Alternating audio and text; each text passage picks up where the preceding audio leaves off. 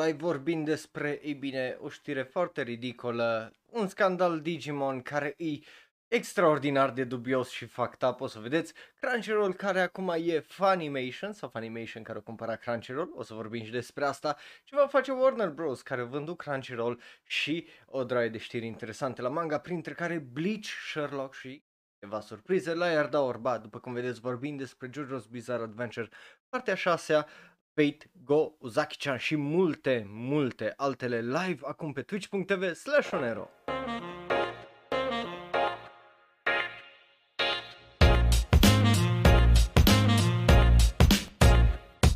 Salutare dragilor și bun venit la un nou episod de Shonen Ro Live. Numele meu este Raul, eu sunt un alt fan anime care vorbește prea mult despre anime.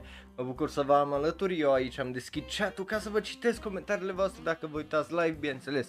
Dacă vă uitați pe YouTube sau ne ascultați în varianta audio, bineînțeles aveți acolo comentariile, iar dacă ne ascultați în varianta audio, Facebook, Twitter, Tumblr, Reddit și Instagram @shonenro. Bun. Ideea e că azi avem un episod foarte dubios, așa că dacă vă uitați again pe YouTube, like, share și chestii de genul, pentru că în episodul ăsta de Shonen Ro Live o să vorbim despre conspirații, despre PC culture și cancel culture, o să vorbim despre tot fel de topicuri de astea care sunt foarte YouTube unfriendly. Și după cum vedeți, știrea ridicolă, e vorba despre, corect, Playboy și despre un mangaka. But yeah, deci dacă vreți să ajutați, like, share și așa mai departe, că ajută tare mult. Bun, așa. Deci hai să începem cu știrea ridicolă de azi, pentru că avem o știre foarte interesantă. Playboy înapoi la știrile ridicole de azi de la Shonen Ro Live. De ce? Pentru că avem creatorul, bună dimineața acolo în live chat, creatorul a, corect, To Love Ru, Kentaro Yabuki, care desenează coperta de săptămâna asta, a ceea ce este Shukan Playboy Premium 2021 sau Weekly Playboy Premium 2021 First Half Gravure Masterpiece Selection, ceea ce, again, e foarte interesant. Acest issue o să aibă 20 de actrițe, gravuri, idols, cosplayer și multe alte femei, bineînțeles, foarte populare din prima parte a anului 2021. Again, e foarte mișto. Am avut o draie de oameni foarte talentați care au făcut coperți pentru, cum îi zice, Playboy. Am mai vorbit despre ei tot aici la Shonen Ro Live. Mi se pare, again, o chestie foarte interesantă și foarte faină. Bun, asta e știrea ridicolă. Dacă pentru cei care poate sunteți noi aici pe Shonen Ro, pe YouTube sau în varianta audio sau pe Twitch, nu știați de chestia asta, acum știți ei. Bun, acum hai să trecem la prima știre ridicolă și important de ridicolă și just o să fie una lungă. Bun, sper că sunteți pregătiți sufletește, pentru că nu-i un subiect foarte ușor ăsta. Bine, dacă nu-ți pasă și ești pe YouTube, ai timestamp să sar la subiectul următor sau la ce-ți te interesează. Bun. Hai să vorbim despre acest anime, Digimon Tamers și Digifest 2021. Voiam inițial să vorbesc despre știrea asta un pic mai devreme, pentru că e o știre de veche, de o săptămână, dar am zis hai să așteptăm, că vreau să văd, cum îi zice, ce o să răspundă creatorii, scenariștii și așa mai departe, talentul, ei bine, care îi involved în toată chestia asta, adică oamenii implicați în tot lucrul ăsta. Context: Digimon Tamers a avut, cum îi zice, săptămâna trecută celebrarea a 20 de ani de când a fost la TV. Dacă nu v-ați uitat la ultima oră de anime, am vorbit despre prima parte a anilor 2000 și printre care la animeurile alea erau și Digimon Tamers, care ne-a zis că bă, la Digimon Tamers nu trebuie să fi văzut vreun Digimon înainte, e unul din seriile alea standalone care foarte bune de la Digimon și poți intra fără să știi absolut nimic despre anime-ul ăla și că e extraordinar de bine scris, că căi de la omul care au scris serialele Experiments Lane. Și despre omul ăsta o să vorbim în principal. Omul care a scris și serialele Experiments Lane, a scris și acest anime și ei bine a făcut un episod special pentru cum zice, celebrarea a 20 de ani. Când zic că au făcut un episod, nu mă refer că au făcut un episod de anime, nu a ieșit un episod nou de anime, din păcate, legat de Digitamers, but dat fiind că a fost acest Digifest, sau Digifest 2, nu i-a pus tu ăla, Digifest 2021, probabil trademark or some shit, ei bine, a fost un live script reading unde s-au întors actorii serii, care a fost o chestie mișto, o reuniune foarte faină, right? Wrong, aparent. Nu că live reading-ul a fost rău sau ceva, nu, din câte am înțeles a fost chiar foarte interesant. But subiectele au fost partea controversată și scandalul despre care o să vorbim, pentru că, e bine, acest episod special, să zic așa, acest live reading a introdus un nou antagonist, adică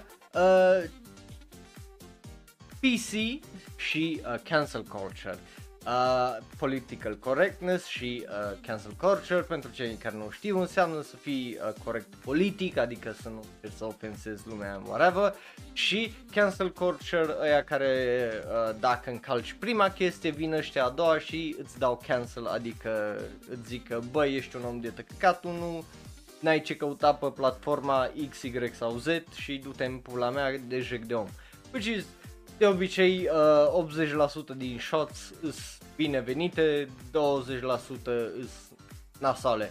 Dar tocmai despre asta cam e vorba aici, pentru că aparent tipul ăsta, în geniul lui nelimitat, o zis hai să facem un antagonist care se transformă efectiv din conceptul de CC și PC într-un Digimon actual care ăștia trebuie să-l bată. Care... It's fine, again, nu ar fi tocmai o problemă, conceptual, nu ar fi o problemă. Avem South Park care face chestia asta, au făcut chestia asta literalmente în câteva sezoane și a ieșit o chestie absolut fantastică, ne-au zis niște lucruri foarte mișto. Avem Rick and Morty care face iară chestii genul și avem o draie de alte media care sunt foarte mai cu cap și nuanțate decât haha. PC culture bad sau haha cancel culture bad, adică culturile astea că-s rele în sine. So, ei bine, uite că aici vine acest om și cam fute meciul. De ce? Pentru că, bine, el zice că problema asta cu culturile astea două despre care vă ziceam mai înainte e cea mai mare problemă a internetului și a media, care din punctul meu de vedere nu-i adevărul, adică cea mai mare problemă, având în vedere pandemia, e clară, lipsa de informare corectă, lipsa de educație când vine vorba de informare corectă și paranoia și prostia omului în general. But asta e kind of besides the point. Tipul ăsta așa zice că cancel culture și PC culture e cea mai mare problemă. I don't know. El o ia pe ideea de bă, forțează omul să aibă numai un set anumit de valori și că în rest... Și aici vine partea problematică, că dacă s-ar fi oprit aici cu propoziția asta, tipul care îl cheamă, cum dracu îl cheamă, Tamaki, n-ar fi fost o problemă, dar urmează să zică că cenzurează știri adevărate și le înlocuiește cu fake news. Acum, what the fuck? Adică, din punctul meu de vedere, trebuie să fii prost să zici chestia asta și vă explic și de ce. Indiferent de cât de politic îi tot și ba ești de o parte, ba ești de alta, fie că e vorba despre America cu Fox News sau CNN, România cu Antena 3 și restul, adică Antena 3, ce mai național TV, Realitatea, așa mai departe, și restul care Cel puțin la noi în România avem fericirea aia unde majoritatea sunt fucking neutrici, nu le pasă de căcaturi de genul. Deci nu avem un CNN și un Fox News, doar un Fox News sau mai multe de genul. El zice că le îngropă știrile și așa mai departe. Mie nu mi se pare adevărată chestia asta, cel puțin din fericire la noi în România și în majoritatea Europei, să zic așa, știrile sunt cam ok. Obviously nu sunt la fel de politice precum în UK și în America, unde acolo e clar un divide între stânga și dreapta și așa mai departe. Dar nu mi se pare că îi de acolo să înceapă fake news sau să apară fake news. Da, e drept, cum îi zice, media împrăște o draie de mizerie, dar e mizeria aia de tabloid, adică e căcaturi de alea cu ce s-o iubit Bianca Drăgușanu, de acces direct, de măruță și mizerii de genul, știi? Nu, la noi din fericire nu-i fake news-ul ăla absolut oribil unde să lase tăți anti-vaxxerii în puii mei la știri, cum se face în America, și să le dea o platformă și căcaturi de genul. Noi din fericire nu avem, majoritatea lumii nu are chestia asta, așa că mi se pare foarte dubios și nu numai mie, pentru că adevărul e că e scandal nu din cauza mea, că eu sunt român cu 500 și ceva de subscriberi pe YouTube, cu 100 și ceva de follow-uri pe Twitch și pula mea, adică eu n-am, cum îi zice, pulul ăla să-i fac la asta scandal. So, ideea e că lumea au zis, bă, ești prost, adică de unde îți vin căcaturile astea, n-ai de ce să le, mai ales să le transformi într-o, cum îi zice, retorică de astea de ascuns, de fel de chestii care ar trebui să fie out in the open și așa mai departe. Adică conspirațiile care îs adevărate, îs știute, adică să știu, adică nu e o mare neștiută, să zic așa. So, mi se pare efectiv dubios faptul și nu numai mie că zice asta. După care scenaristul Chiaki J. Konaka și el pe aceeași undă de prostie și de paranoie cu Yamaki, care, dacă nu știi, Konaka, cum ziceam, e scenaristul, el e care, tipul care a scris asta și, bine, tipul ăsta a avut și un blog care ținea minte legat de, își amintea și aducea aminte de cum a venit toată povestea legat de Digimon Tamers și de lucruri de genul. Și faptul că, ei bine, el la fel ca ălalt idiot, are impresia că media ascunde informații alternative. Asta fie că e legat de pandemie, fie că e legat de 9/11, de tot fel de chestii, mergând la un mod extensiv, deci față de, cum îi zice, producătorul Yamaki, Konaka, se duce la un pas extraordinar de stupid, de extremă, zicând că eu îl cred pe James Corbett. Dacă nu știi ce e James Corbett, foarte bine, e un jec de om care a fost deplatformat, adică cancelled, practic, dat jos de pe YouTube, pentru că dădea o draie de informații false legate de vaccinul și așa mai departe și nu numai, adică el era genul că 9/11 was an inside job, dar tot fel de chestii de astea duse de, au ajuns la nivelul ăla de Alex Jones, că nu s-a întâmplat tot fel de chestii care s-au întâmplat și cu dreptul oribile, știi, și tot fel de mizerii de genul. So, obviously, ăștia doi tipi zic că, bă, că se ascund căcaturi de genul, că se manipulează nu știu ce porcării și tot felul de mizerii de astea care efectiv n-au nicio bază dacă ești un om sănătos la cap și nu ești un paranoid bolund. So, obviously, lumea au zis că bă, ce pui mei, ce-i greșit cu voi, adică de ce faceți asta? Pentru că it doesn't make fucking sense, adică nu, n-are absolut niciun sens porcăria asta. Și nu numai aia, dar el folosește chestia asta că o trebuie neapărat să scriu scenariul așa. O trebuie neapărat că dacă nu o scriam, cum îi zice, nu o să înțelegeți voi de ce am vorbit atât de pasionat despre anime-ul ăsta pentru o timp de 20 de ani și ești like, dar ce pula mea de legătură are anime-ul cu paranoia ta și cu ăsta? Du-te la un fucking psiholog și rezolvă-ți problemele, what the fuck? So, na, e absolut fucking ridicol. Bineînțeles, lumea i-a luat la fucking picioare și că bă, nu-i ok. Dar tipii, bineînțeles, mai exact Konaka, o răspuns, pentru că deșteptul o răspuns și că de ce să nu răspundă, adică, right?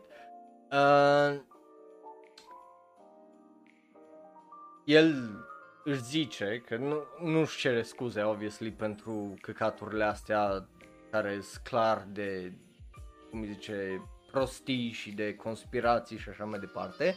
El zice că unele din cuvintele care le-am folosit sunt controversale, dar nu am încercat să condamn nicio persoană în particular sau niciun grup în drama asta.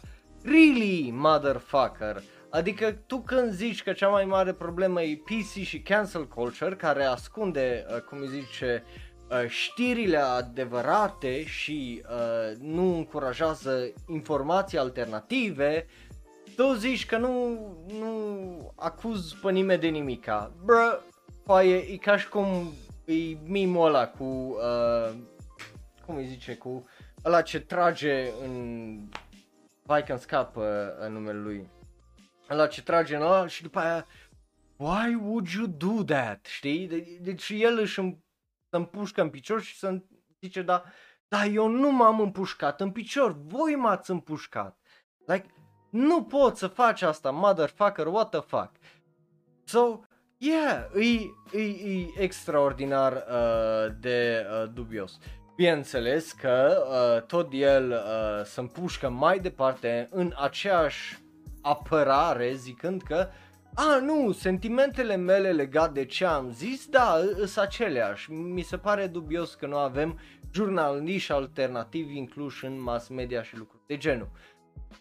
Care ești? Bro, what the fuck are you talking about? Du-te în pula mea, lasă oamenii să-și facă treaba, adică de-aia este, cum îi zice, o facultate de jurnalism și așa mai departe, adică trebuie să înveți niște fucking chestii basic ca să nu faci ce fac unii, adică să iei fucking bani, să faci tiri pe bani, adică pula mea.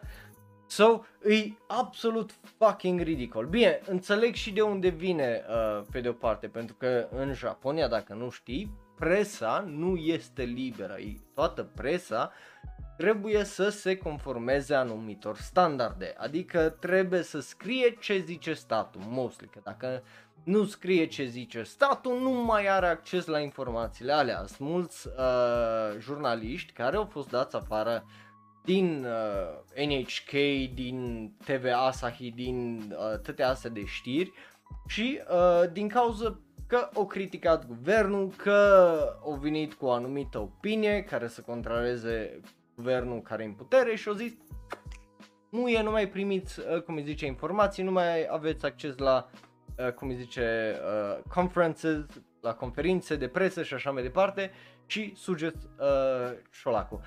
Eu asta înțeleg. În situația aia oarecum înțeleg. But problema e că el nu critică lucrul acesta, el merge specific pe partea de conspirații, pe partea de ce nu sunt informații alternative și căcaturi de genul, care e o mizerie. Bă, dea, ăsta e scandalul, e un om prost, paranoid și dacă cunoașteți oameni de genul, ziceți-le să meargă la psiholog.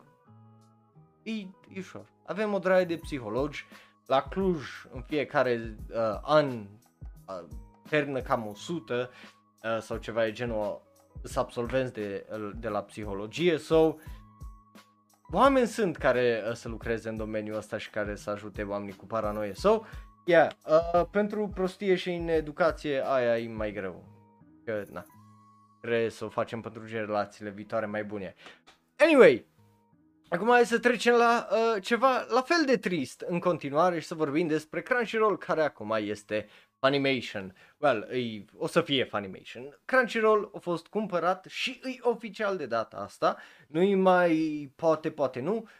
Crunchyroll a fost cumpărat de Sony's Funimation Group și ei bine a fost cumpărat de la AT&T, care are legătură cu știrea următoare, o să vedeți. Pentru ce sumă? 1,175 de miliarde de dolari. Adică 1 miliard și 175 de milioane de dolari. Cam atâta o dat Sony Pictures Entertainment lui AT&T pentru a cumpăra Crunchyroll. Și o să fie foarte, foarte interesant. De ce? Unul la mână o să fie interesant de ce o să se întâmple. Pentru cei care nu știu, Crunchyroll au sediu și în Republica Moldova, au acolo angajați, au oameni care lucrează și care ne aduc subtitrări în română pentru noi românii. Dacă vrei să te uiți, cum îi zice, pe Crunchyroll, să știi că subtitrări în română. Dacă mai vrei să lași deoparte AK-ul naibii. Dacă vrei, dacă nu vrei, aia e. But e bine să știi. Anyway, ideea este că acum Crunchyroll, fiind cumpărat de Funimation pentru suma asta de 1 miliard și un pic, e dubios. De ce? Pentru că nu știu dacă voi ați observat, dar majoritatea animeurilor acum au fost fie pe Funimation, fie pe Crunchyroll. Adică dacă te uiți ca mine, pentru că te uiți la multe sezonale și te uiți la multe sezonale, întotdeauna vezi numai un, adică eu nu-mi amintesc multe sezonale cu logo-ul de la Crunchyroll. Majoritatea sezonalelor și din sezonul ăsta întotdeauna au logo-ul de Funimation, right? So, e oarecum o monopolie, pentru că nu poți să zici că Crunchyroll sau acum Funimation, bine, momentan o să rămână separat, dar o să vă zic, o să vorbim și despre merger mai încolo. Nu pot să zic că Funimation mai are un concurent foarte mare. Adică mă gândesc la Amazon Prime, care nu e în România, dar e peste tot unde este Amazon și oarecum, cum îi zice, nu e un concurent foarte mare în termen de anime, adică ce animeuri au sunt foarte, foarte puține și de produs ei produc foarte puțin, adică ce au cumpărat acum, cumpărat ultimul film Evangelion 3.0+1.0 sau 1.01, care o să-l vedem vineri. Și în rest sunt foarte, foarte puține serii anime pe Amazon Prime. Pentru cei care stau în Italia sau în Anglia și au Prime accounts, ar ști chestia asta.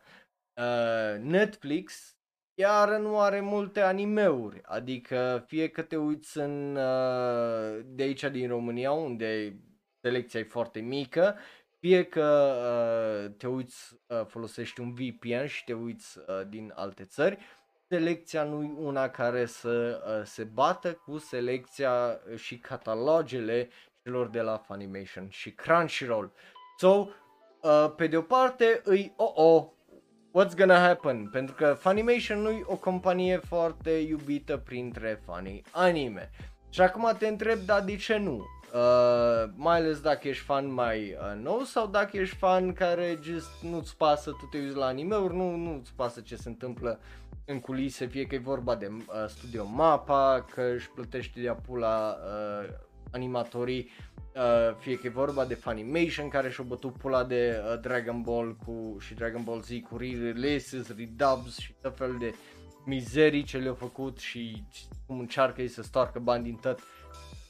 Funimation, again, face o droaie de prostii care nu sunt foarte iubite de fanii anime. De exemplu, site-ul lor, Funimation, dacă încerci să intri, scrie acum.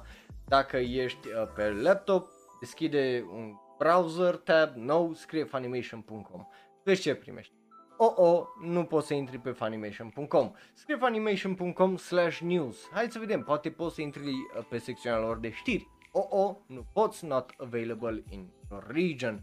Nu-i available în regiunea noastră și nu-i available în multe regiuni, având în vedere că e, cred că în UK, US, Canada, Mexic și câteva țări de prin centru și sudul Americii, Africa de Sud, cred că Australia și încă vreo 2, 3, 4 țări din sud-estul Asiei.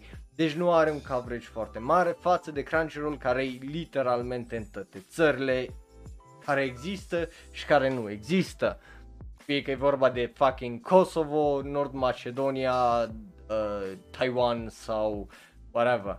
So, Crunchyroll are un net mai mare. Acum întrebarea e ce o să facă ăștia de la Funimation, pentru că obviously o să mânce acest, o să distrugă brandul Crunchyroll și când zic că o să-l distrugă, o să-l înghită cu totul, pentru că nu cred că li se rentează lor tare mult să aibă un al doilea brand tot de-a lor care să concureze cu ei. De ce să ai două branduri de același fel când poți să ai unul și bun care să facă aceeași chestie? Eu cred că de-aia zic că o să fie foarte interesant ce o să se întâmple în următoarele 6 luni. Dacă în următoarele 6 luni Funimation nu începe efectiv să Crunchyroll nu începe efectiv să dispară, să zicem, din America, Canada, Mexic și unde este deja Funimation, să primim știrea aia cu Crunchyroll is gonna be now Funimation. Eu zic că o să întâmple lucrul ăsta în maxim un an. Nu am încredere că Crunchyroll o să trăiască tare mult pe ideea asta. Altă chestie e faptul că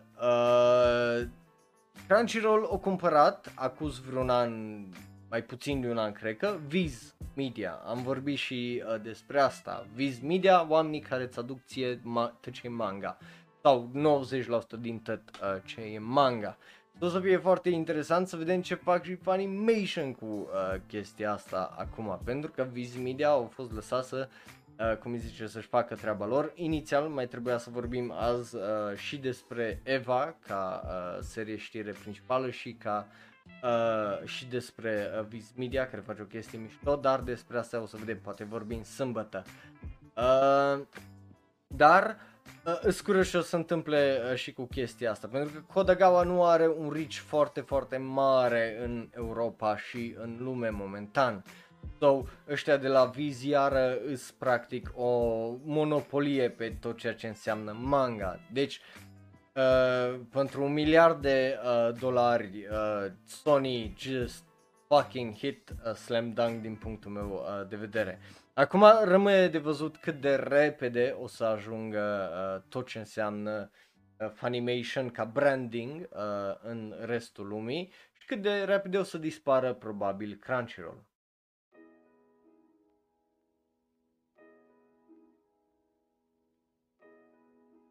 Dar acum hai să trecem la a treia știre, care oarecum are legătură cu asta. Ce va face Warner Bros. Pentru cei care nu știu, AT&T, aceeași chestie cu Warner Bros. Pentru că AT&T a cumpărat Warner Bros. Și așa mai departe, Warner Media, e dubios rău, că America și conglomerate. Anyway, hai să vorbim despre ce o să facă și chestia care mă enervează și mă frustrează extraordinar de tare, ce o să facă Warner Bros. De acum încolo, pentru că dacă nu știați, Warner Bros. Fac și anime. O să vorbim despre un anime de-a lor chiar la finalul episodului ăsta de Live la Da Orba. Și Uite că după ce au vândut chestia asta, l-au luat pe Jason DeMarco, care a ajuns să fie senior vice president în tot ceea ce înseamnă anime și action series în format long de la Warner Bros. Animation și Cartoon Network Studios. Adică tipul ăsta practic lucrează la două companii deodată ca senior vice president sau SVP. Omul a mai lucrat la Adult Swim și acolo, iar again senior vice president și e capul, să zic așa, head of anime and action series. Deci tipul are ceva, cum îi zice, experiență în sensul ăsta, numai acum le-au luat aproape tot ce înseamnă Warner Bros. Și au rămas și cu rolul de la Adult Swim, right? Numai că acum în loc să... el trebuia să raporteze la cine era înainte, senior vice president și vice president și așa mai departe. Acum el trebuie să răspundă la președinte, senior president, care e Sam Register, care e președintele la Warner Bros. Animation și Cartoon Network Studios, și la președintele Adult Swim, care e Michael Ouline. Este un nume foarte, foarte dubios. Anyway, care e faza și de ce vorbim specific despre omul ăsta? Pentru că, again, rolul lui a crescut și oarecum ne arată ce vor să facă ăștia de la Warner Bros. În continuare.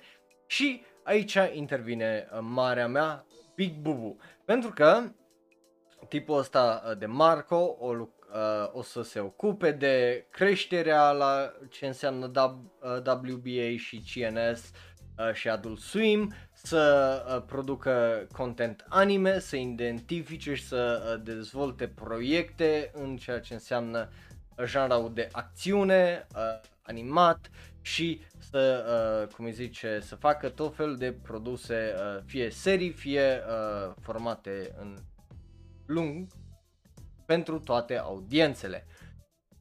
Și aici e chestia, cum ziceam, care mă enervează extraordinar de tare. Dacă țineți minte ultima dată când am vorbit despre chestia asta și părerea mea, ce trebuia să facă WB din punctul meu de vedere era foarte simplu. Ei Crunchyroll, l-arunci în HBO Go, bagi acolo tot anime-ul și gata. Oricum tu ai, cum îi zici, deci efectiv dizolvi tot ce-i Crunchyroll, băgai în HBO Max, HBO Go, îi aruncai la tipul ăsta Jason DeMarco în brațe și zici descurcă-te, tu te ocupi acum de animație și ei bine lăsai să-ți facă treaba și nu trebuia să vinzi, închideai, cum îi zice ăsta, din Moldova, mai scăpai niște bani de aici, de colo, mai lăsai niște serii în pulă, mai lăsai niște locații naibii și just îți găseai feluri de a te scăpa de o droaie și o droaie de expenditure, de bani. De ce zic asta? Pentru că omul ăsta de Marco face o droaie de chestii mișto. De exemplu, tipul ăsta e lead creative executive, adică tipul care se ocupă și care a venit cu ideea de hai să facem asta și se ocupă la activ în producție pentru animeul The Lord of the Rings: The War of Rohirrim. Da, filmul ăla care o să fie regizat de Kenji Kamiyama, care o lucra la Ghost in the Shell: Standalone Complex, Blade Runner: Black Lotus din sezonul viitor și Eden of the East. Tot tipul ăsta, cât a fost până acum la Adult Swim, s-a apucat de producția Fena, Pirate Princess, care iese... peste 3 zile, 2 dacă te uiți pe YouTube să ne asculti în varianta audio. El se ocupă de Uzumaki, care iese anul viitor, el se ocupă de Blade Runner Black Lotus, care iese sezonul viitor, și obviously de o droaie și o droaie de alte foarte multe chestii și de Tsunami pentru Adult Swim și așa mai departe. Deci tipul ăsta se ocupă deja de animeuri și o droaie din animeurile alea, aici mă refer obviously la Blade Runner și la Fena, îs în parteneriat cu fucking Crunchyroll. Deci eu nu înțeleg de ce n-au putut să ia efectiv toată chestia aia cu Crunchyroll, să o arunce în Adult Swim și Tsunami și zică we did it, aia, fuck it, descurcați-vă. E atât de prost, adică de ce să te chinui să-ți crești tu propriul produs? Deci eu nu înțeleg, e ca și cum, cum îi zice, vine cineva, nu, tu ți-ai luat un cactus acum 5 ani, right? Ai cactusul ăla acolo, îți crește, în fiecare vară îți scoate floricele și fructe și whatever. Și tu dintr-o dată ești, știi ce, nu-mi place cactusul ăsta, o să-l vând. Îți vinzi cactusul și după aia ești, da, lipsește un cactus de aici. Hai să mă duc să-mi cumpăr un cactus și îți cumperi exact același fucking cactus, numai că acum e mic și trebuie să bagi iar o draie de bani din el și ești frustrat că nu-ți dă deja fructe și flori. E absolut o tâmpenie și jumătate chestia asta. Deci eu efectiv nu înțeleg cât de proști sunt ăștia la Warner Bros. Cu toate mișcările și idioțenile astea. Adică trebuie să fii prost să dai, cum îi zice, pasărea de pe gard, că probabil, cum îi zice, ou care l-ai în frigider o să-ți scoată pui cândva. Din cât e dobitoc poți să fii? Nu, efectiv, nu înțeleg. My brain does not compute. Anyway, astea au fost știrile principale. Îți din ce părere ai tu despre ele, obviously, în comentarii. Hai să trecem la știri din manga, pentru că avem niște știri destul de interesante. Și începem cu acest manga. Nu uitați, de obicei vorbim despre manga-uri care se termină, iar dacă nu e un manga ca foarte popular sau cu un nume foarte mare, nu ne pasă dacă face ceva nou. So, azi vorbim despre Namaiki Zakari, într-un cuvânt, Namaiki Zakari, așa o să-l căutați cu un punct la sfârșit, care intră în ultimul arc, care se termină în 6 capitole. E un manga care a fost lansat inițial în 2014, are și traducere în engleză, dacă vrei să-i știi, și e vorba despre managerul clubului de basket din liceu, Yuki, care are un secret. E îndrăgostită de capitanul echipei, dar când Naruse, care e un kohai, află care e secretul ei, dintr-o dată are o mică problemă. Ce o să facă, mai ales că playboy-ul ăsta tot îi face tease. Mie mi se pare adorabil, știți că mie îmi plac romanțele de genul, îmi plac manga-urile astea care sunt un pic așa stupide, dacă au un pic de inimă și vor să facă ceva bun, so I'm all for it. Namaiki Zakari e acest manga și poate o să-i dați și voi o geană. Vorbim despre manga-uri la care sunt just foarte curios, pentru că just, again, nu pot să nu zic că Sherlock de la BBC nu e un guilty pleasure, că e un guilty pleasure, pe cât de idiotic e serialul, mai ales al 4-lea sezon. But, cum îi zice, avem manga-ul Sherlock, A Scandal in Belgravia,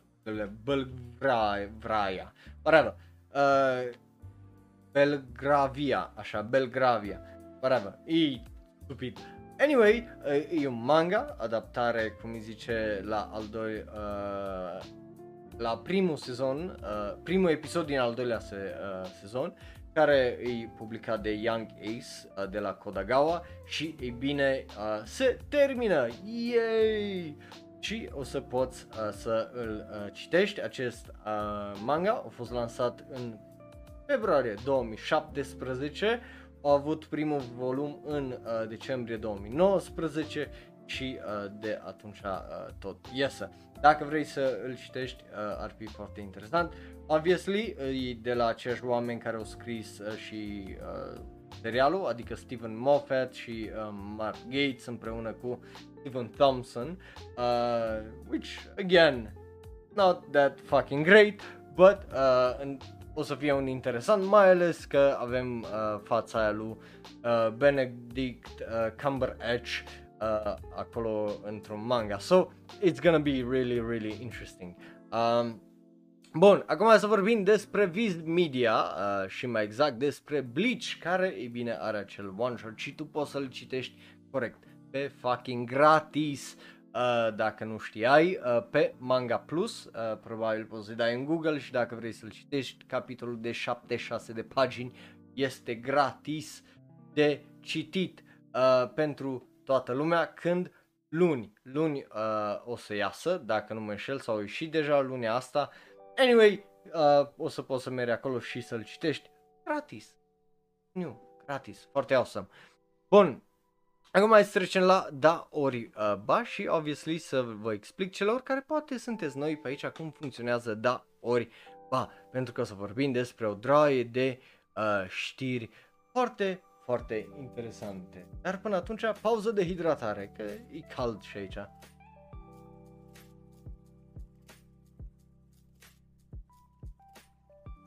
Ah. Bun, pentru cei care nu știu cum funcționează Daori Ba și sunt noi pe aici, e foarte simplu, zicem dacă da ne plac, ba nu ne plac, ori nu ne pasă. Tu poți să faci la fel în comentarii dacă te uiți pe YouTube, dacă ne asculti în variantă audio. Obviously poți să mergi pe Facebook, Twitter, Tumblr, Reddit și Instagram @shonenro. Ne dai acolo un follow, like, parte. Și poți să ne lași un comentariu, iar dacă vrei să discutăm mai în detalii pe serverul de Discord, link la toate astea în descriere, iar dacă te uiți live pe twitch.tv/shonenro, poți să votezi cu 1, 2 sau 3 acolo în chat și o să apar aici undeva pe lângă capul meu, obviously polul aici. Aici. Bun, cu asta fiind zis, avem o droaie de trailere, anunțuri și obviously visualuri despre care trebuie să vorbim și începem cu niște vampiri. Da, începem cu niște vampiri și mai exact cu acest vampir. Anime-ul se numește The Vampire Dies in No Time și o să iasă octombrie 4. Visualul e unul foarte mișto, obviously, e vorba despre o comedie absolut absurdă care pare să fie absolut interesantă, cel puțin din punctul meu de vedere. Ui că acum ar fi trebuit să apară și acel pol lângă capul meu. Ce-o pățit polul ăla? De ce ești acolo, polule, și de ce arăți așa? What the fuck are you doing? Da, stai așa că trebuie să văd ce are. Hai să-i dăm din nou. Poate e stricat de cap. Păi vedeți ce face ăsta? Sau oare are... Efectiv, n-am nici cea mai vagă idee de ce, cum îi zice, e așa, but... N-am ce să zic, efectiv n-am nici cea mai vagă idee. Hai să vedem dacă îi schimb, cum îi zice, culoarea, I guess. Oh, that fixed it. Oh, that's great, that fixed it. Hai să mergem înapoi la cel care ne-am obișnuit, că până la urmă de aia ne place ăla, nu? Nu vrea să meargă. Ok, well, din cauza asta hai să ne alegem alt mod, I mean, de a arăta, just whatever, who gives a shit. Who knew? Site-ul ăsta s-a stricat. Anyway, avem un nou Daori Ba acolo, îl vedeți, hai să-l facem un pic mai mare, să-l vedeți un pic mai bine. Nu uitați, 1, 2 sau 3. Bun. Gen, de data asta nu-i din vina mea sau something like that. Anyway... da, ceva în genul RuneScape, MMO, whatever, theme. Să revenim la anime-urile noastre, să vorbim despre The Vampire Dies in No Time, care, cum ziceam, iese octombrie 4. Pare foarte drăguț acest visual, care îl vedeți acolo. Cast-ul, staff-ul, pardon, extraordinar de talentat. Nu o să trecem prin el, că mult prea mult. So, nu prea are rost. Regizor, apropo, e studio Madhouse, deci știi că o să fie bun. Regizor e omul care a regizat Hunter x Hunter, Grenadier, Hiroshi Kojima, so that's awesome. Scenarist, iară unul foarte bun, pentru că e omul care a scris scenariul pentru Overlord, Kino's Journey, The Beautiful World și No Gun's Life. Yukie Sugawara, care just fucking awesome din punctul meu de vedere, designer de caractere Mayuko Nakano, care lucra la Bububu Wagnaria și Maiden Rosen. Nu știu, dar regizorul din punctul meu de vedere și mai ales scenarista just fucking awesome. Iar compozitor de muzică e unul excepțional din punctul meu de vedere, pentru că e omul care lucra la Argonavis from a Bang Dream, AK-13 și Skate the Infinity. Și dacă e să vă zic ceva despre Ryo Takahashi, e faptul că muzica pentru AK-13 și Skate the Infinity fucking slaps, e absolut fantastică. So, din punctul meu de vedere, sunt foarte, foarte hyped când vine vorba de animeul ăsta. De-abia aștept să văd cât de bun o să fie și, hei, o comedie cu vampiri, no, it's hard to be bad. Bun, hai să vorbim despre următoarea chestie care e absolut adorabilă înainte să trecem la trailere și la trash show-uri și vorba, bineînțeles, despre Uzaki-chan Once to Play, care s-a anunțat că nu iese sezonul viitor, ci va ieși cândva în 2022 și cel mai probabil 2 ani mai târziu, adică în iarna anului viitor, adică o să începem anul destul de bine. Eu unul de abia aștept. Știți că domnul Senpai, apropo avem și acel nou visual, domnul Senpai e un om precum sunt eu, so he's very mood for me și a fost foarte relatable din punctul meu de vedere tot sezonul. Relația lor e una mult mai realistă față de 95% din animeurile și mangaurile romanțe pe care le-am citit vreodată și le-am văzut vreodată. So, eu sunt foarte, foarte mare fan a relației dintre acești doi, pentru că e una care e mult mai organică, una e mult mai naturală și, again, e una care hits close to home, pentru că s-o droaie de faze care just sunt foarte familiare, cel puțin pentru mine. So, eu iubesc tare, tare mult anime-ul ăsta, nu din cauza glumelor, cum îi zice, cu sâni sau sânii din cauza sânilor, că I'm self-professed ass and legs man și în rest mi se pare exces în unele zone, nu e atrăgător pentru mine. So, na, nu pot să zic că pe mine mă atrage Uzaki-chan în modul ăla, ci mă atrage mai mult relația lor și umorul animeului în sine. Da, sunt în rest multe detalii nu le avem, probabil că se întoarce o droaie din staff, că yeah, ar trebui, dar bineînțeles până o să fie confirmate alea, nu vă zic că se întoarce exact același staff, că n-are rost, că no, aș putea să vă zic că poate Kazuya Miura, care o lucra la Kemono Michi și Dramatical Murder, ar regiza asta, but I don't know that, so rămâne de văzut și ce știe, poate scenarista e Takashi Aoshima, care o lucra la Maru-chan, so cine știe. Rămâne de văzut, obviously, dați subscribe și vă țin la update cu toate știrile astea. Bun, acum hai să vorbim clar despre,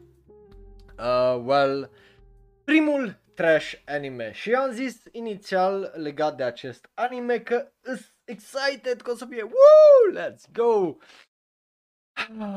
Dar avem primul trailer de azi. Și e vorba despre acest anime. Nu-l recunoști, că n-ai cum să-l recunoști. Next Evolution se numește. Am vorbit despre el, e cu gorila aia cu dinții mari și roz. V-am zis premiza, un tip cu toată lui clasa se trezește dintr-o dată într-un isekai și o gorilă îi zice căsătorește-te cu mine și ăsta zice fuck it, why not? Până când gorila se transformă într-un waifu fine. So...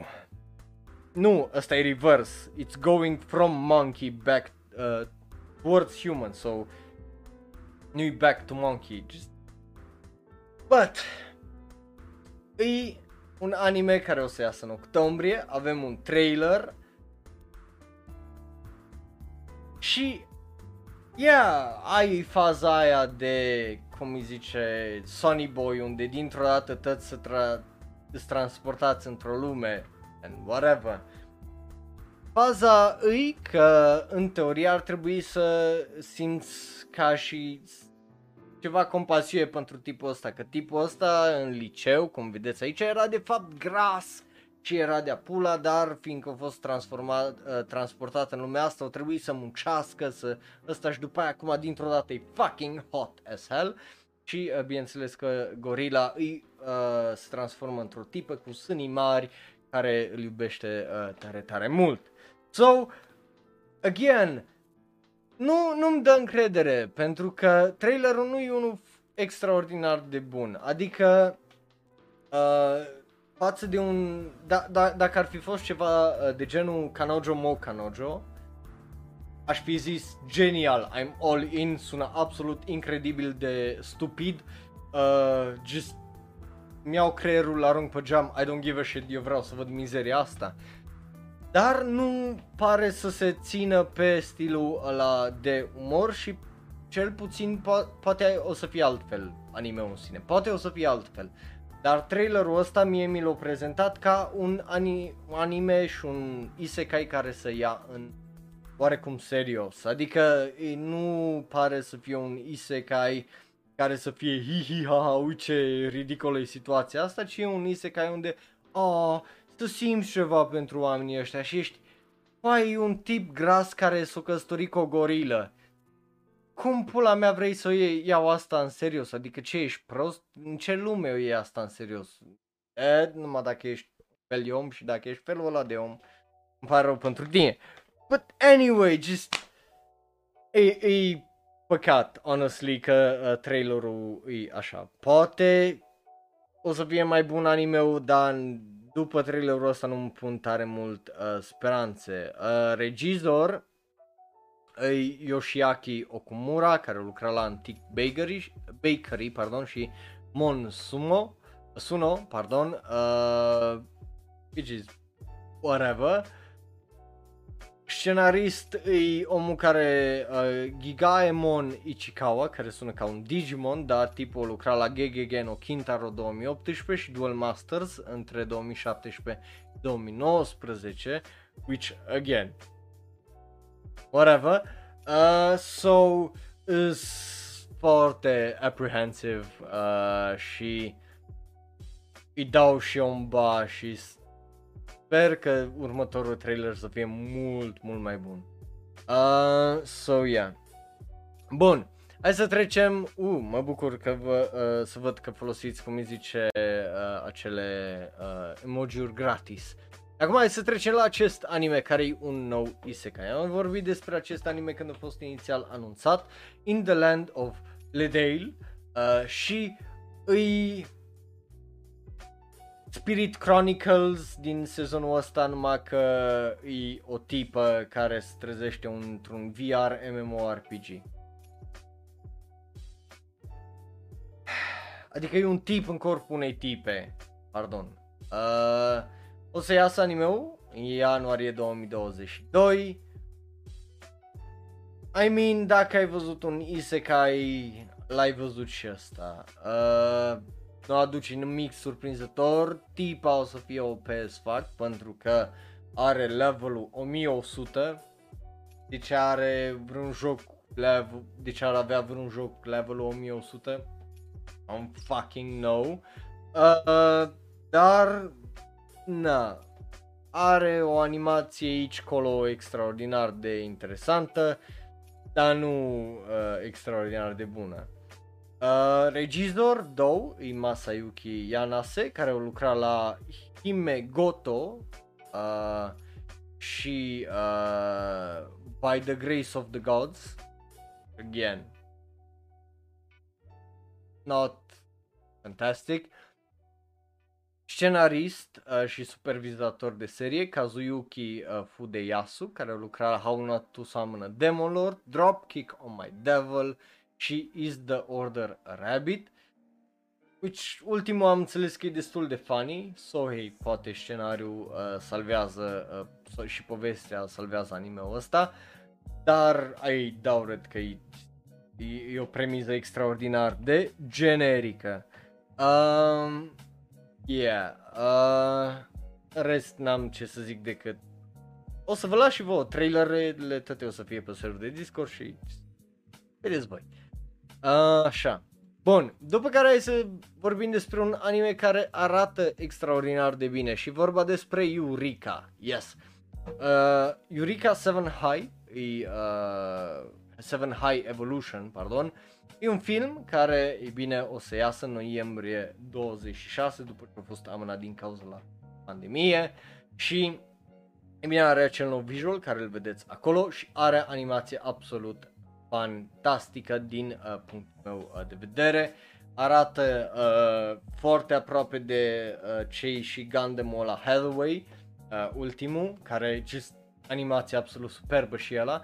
So, o să fie foarte interesant. Dai Sato din păcate nu mai scrie povestea, ci acum regizorul Tomoki Kyoda îl scrie împreună cu Yuichi Nomura, ei doi scriu scenariul pentru acest film. So, o să fie interesant ce o să iasă de aici, dar arată absolut mișto din punctul meu de vedere.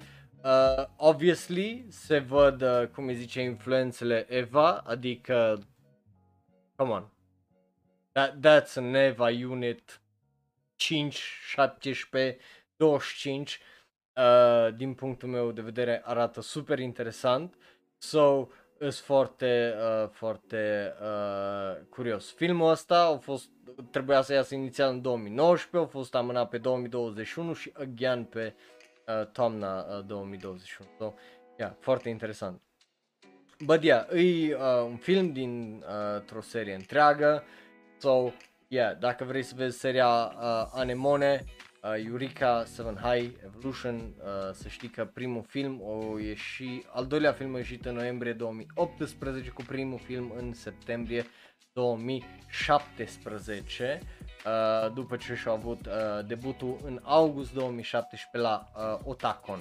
So, yeah, dacă vrei să vezi seria asta de 3 filme, again, pare foarte, foarte mișto animată și trailerul e foarte, foarte fain.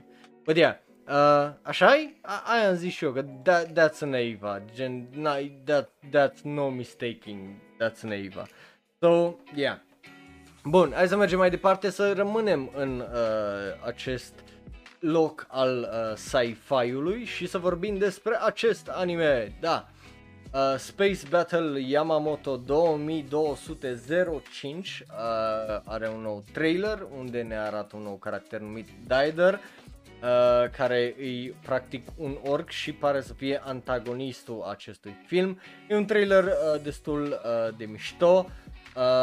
Dar, again, dacă știi seria, probabil o să găsești mai multe din ea. Mie unul mi se pare ok, adică animații foarte, foarte faină, dar în rest nu m-a făcut nimic de genul să zic oh, acum trebuie neapărat să văd anime-ul ăsta.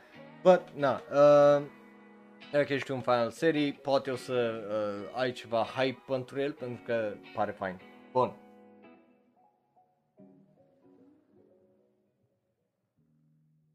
Altceva nu cred că mai are rost să vă explic, e o serie îndelungată de veche și efectiv nu cred că ar trebui să am ce să vă zic ca să vă conving sau așa mai departe. Deci, hai să mergem înapoi să vorbim despre sport de data asta, înainte să trecem la dragoste și vorbim despre badminton. Da, Love All Play e o carte care primește un TV anime în primăvara anului viitor.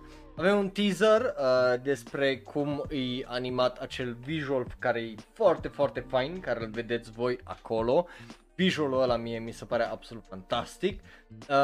E, again, un anime despre badminton, adică pare să fie reversul la ce era Hanebado. Dacă mai țineți minte Hanebado, care a fost un anime extraordinar de fain animat despre badminton, aceeași chestie pare să fie aici, numai că în loc de tipe, îs tipi. Tagline-ul zice de pe visual, zice ceva de genul, o oportunitate care vine odată în viață sau așa mai departe, odată la când crești, te dezvolți, la 400 de kilometri pe oră, Love All Play, ceva în genul, ar traduce. Și, ei bine, again, e un teaser drăguț, visualul ăla mă vinde tare, tare mult. Povestea e despre Ryo Mishizuma, care, ei bine, honestly, dacă ăsta pare să fie un copil de clasele 5-8, eu îmi bag pula, honestly. Adică, descrierea animeului așa zice, Ryo Mizushima a intrat în middle school, în echipa din middle school, adică clasele 5-8, de badminton cu motivație, dar fără antrenament proper și bineînțeles că au ajuns să fie un nei ca nimeni. Și tot așa, bineînțeles, cumva au ajuns la un turnament pe prefecturi bazat numai pe puterea lui fizică. I mean, I get it, dar bă-l să arate în puii mei adolescent de 12 ani, what the fuck? Știi, asta e cam mema aia cu 17-year-olds in anime. E exact chestia aia. Și bineînțeles, acum intră la liceu Yokohama Minato, unde are o echipă cu un, cum zice, cu un antrenor legendar și, ei bine, are o draie de oameni talentați în jurul lui și, bineînțeles, el vrea să ajungă la top și să ajungă la Interhigh, că trebuie să ajungă acolo. Eu două avem, Nippon Animation și Olm, care lucrează la acest anime. Regizor momentan, că nu o să schimbă chestia asta până atunci, ai Hiroshi Takeuchi, care o lucra la, ca storyboard artist la Peacemaker, Kurogane, Belief, și o regizat Blade and Soul și Zunda Horizon, interesting. Scenarist este Tomoko Komparu, care lucra la Utano Princess-sama, Magi Love 1000% și Nodame Contable. Ultimul e un anime extraordinar de bun, vi-l recomand. Și designer de caractere is 3 for some fucking reason, ba nu, is 2. Shingo Irie, care lucra la All Out și Kokoro Basket și Michiko Yokote, care lucra la Genshiken și Shirobako. So, iarăs talentați. Iar alături de, cum zice, Miharu ca scenarist, alături de Tomoko Komparu ca scenaristă, vine și Miharu Hirami, care lucra la Kodocha și The New Adventures of Kimba the White Lion. Da. Deci talent din punctul meu de vedere este, trailerul e fain, e un teaser ok, nu e absolut fantastic, dar visualul ăla e absolut splendid din punctul meu de vedere. Hai să mergem la ultimele 4 știri de azi și începem cu asta. Am vorbit despre și data trecută, Deji Meets Girl are un nou trailer, de data asta totul despre The Girl, despre Maise Higa, care, ei bine, e tipa care dintr-o dată are o viață plictisitoare, să chinuie, își vede viața ei și apare tipul ăsta care îi dă efectiv viața peste cap și îi umple viața literalmente de magie. Pare absolut fascinat, trailerul iară e unul foarte bun, de-abia aștept să iasă, că o să iasă în octombrie. Și, na, e animație foarte, foarte mișto, nu avem din păcate un visual nou, deci rămâne visualul de săptămâna trecută. Și, again, pare foarte fain, mie nu-mi place tare, tare mult și de abia aștept să-l văd. Trailerul o să fie pe server de Discord și, again, e foarte interesant. E de la Leiden Films și pare să fie animat absolut superb. Bun, cu asta fiind zis, hai să trecem la ultimele 3 știri de astăzi și vorba despre, ei bine, Aria, da, Aria, cum ziceam, o să mai aibă un film, un ultim film, Aria de Benedizione, e ultimul film din această serie care o să încheie seria Aria în total. Avem debutul care o să fie decembrie 3, trailer care pare să fie absolut extraordinar de frumos animat, visual care e absolut superb, îl vedeți și voi acolo, ca un adevărat fucking send-off pentru seria asta, foarte mișto. Dacă n-ați văzut anime-urile originale, vi le recomand, sunt foarte, foarte faine, dar mai fain din punctul meu de vedere manga, mult, mult mai atmosferic, bineînțeles că te lasă să umpli tu o droaie de detalii, but yeah, pare să fie un anime absolut fascinant și de-abia aștept să văd filmele astea, pentru că de-abia aștept să le văd. Bun, mergem la penultima știre care e vorba despre fate. Da, e vorba despre Fate Grand Order Solomon, filmul care, ei bine, primește un nou trailer și anunță faptul că, bă, noi suntem în cinemauri din iulie 30. E un trailer care pare să fie extraordinar de plin de hype. Nu știu ce o să facă, pentru că filmul a ieșit pe locul 5 în iulie 30 și de atunci se cam chinuie să țină în top 10. But, again, ei, Fate Grand Order, dacă îți place, îți place, dacă nu, nu, but there you go. E un trailer ok, again, animația pare să fie foarte faină, are niște momente de hype, obviously out of context, având în vedere că nu sunt fan Fate și nu m-am uitat la niciun ăsta, n-am nici cea mai pula vagă idee despre ce dracu se întâmplă acolo, but pare să fie mișto, cel puțin ca animație. So, there it is, that's it. Bun. Și acum hai să vorbim despre ultima știre care, obviously, în titlul videoului și a podcastului și așa mai departe, obviously este vorba despre JoJo's Bizarre Adventure, partea a 6-a, Stone Ocean, și care are un trailer care mie mi se pare foarte interesant. Obviously, n-am văzut niciun pic de JoJo, ce am văzut din JoJo's memes și referințele care deja știi ce e referință, că totul e referință la JoJo și nimic nu e referință la JoJo și o explozie de meta. Anyway, trailerul pare foarte interesant din punctul meu de vedere. E interesant să vedem cum tipa asta află despre Taikaso, istoria lui Taikaso, că îi zice Jotaro, despre lucrurile astea. Cum efectiv să cacă pe ea de frică că iasă, cum zice, un fir de ață din deget și dintr-o dată pum are chestia aia uriașă. Da, e la fel de mișto și să vezi cât de pizdoasă e tipa, că dintr-o dată ia la pumni oameni cu standul ei. So, I love it.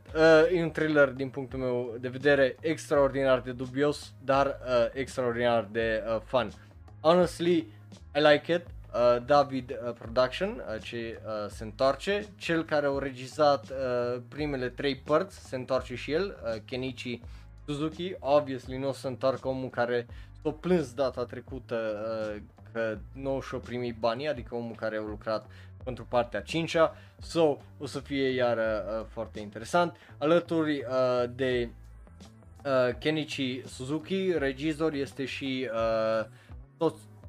Toshiyuki Kato, care lucra la Diamond is Unbreakable și Da Spoke Kishibe Rohan. La fel se întorc și compozitorul de serie Yasuko Kobayashi, character designerul se întoarce, just, na, basically what, if it ain't broke, don't fix it, pe ideea asta merge. Toți oamenii care au mai lucrat la serie se întorc, majoritatea din ei. Și na, pare să fie again foarte, foarte mișto. But yeah, bun, mie îmi place tare, tare mult trailerul ăsta și deși again n-am văzut pic din seria asta, I'd love it. M-aș uita la sezonul ăsta și out of context. Obviously trailerul o să fie și ăsta pe serverul de Discord. Da, astea a fost altele nu-s, mă bucur tare mult să vă văd atât de activă acolo în live chat pe twitch.tv/onro. Dacă vrei să faci parte din experiența asta, știi unde să mergi. Am zis mai înainte unde, adică ce nu te prinzi. Also link în descriere la, dacă vrei să ne asculti în varianta audio, serverul de Discord și toate alea. Bun, vă apreciez tare mult că mi-ați fost alături. Ne vedem data viitoare sâmbătă ora 3 unde o să vorbim despre o draie de știri interesante. Nu uitați, vineri iese Evangelion 3.0 + 1.0.1, dacă vrei să-l vedeți și în sfârșit să punem seria aia în spate, să terminăm anime-ul ăla. Bun, eu am fost Raul, un alt fan anime care vorbește prea mult despre anime, după cum vă dați seama, vă apreciez tare mult și ne vedem data viitoare. Pa, pa și again, un foarte mare pa! Iar dacă te uiți pe YouTube, dă click pe unul din cele două videouri de pe ecran, unul special și specific ales pentru tine, celălalt e cel mai nou video sau podcast. Like, share, subscribe și apasă belul ăla de notificație sau te strâng de gât! Ne vedem data viitoare, pa, pa!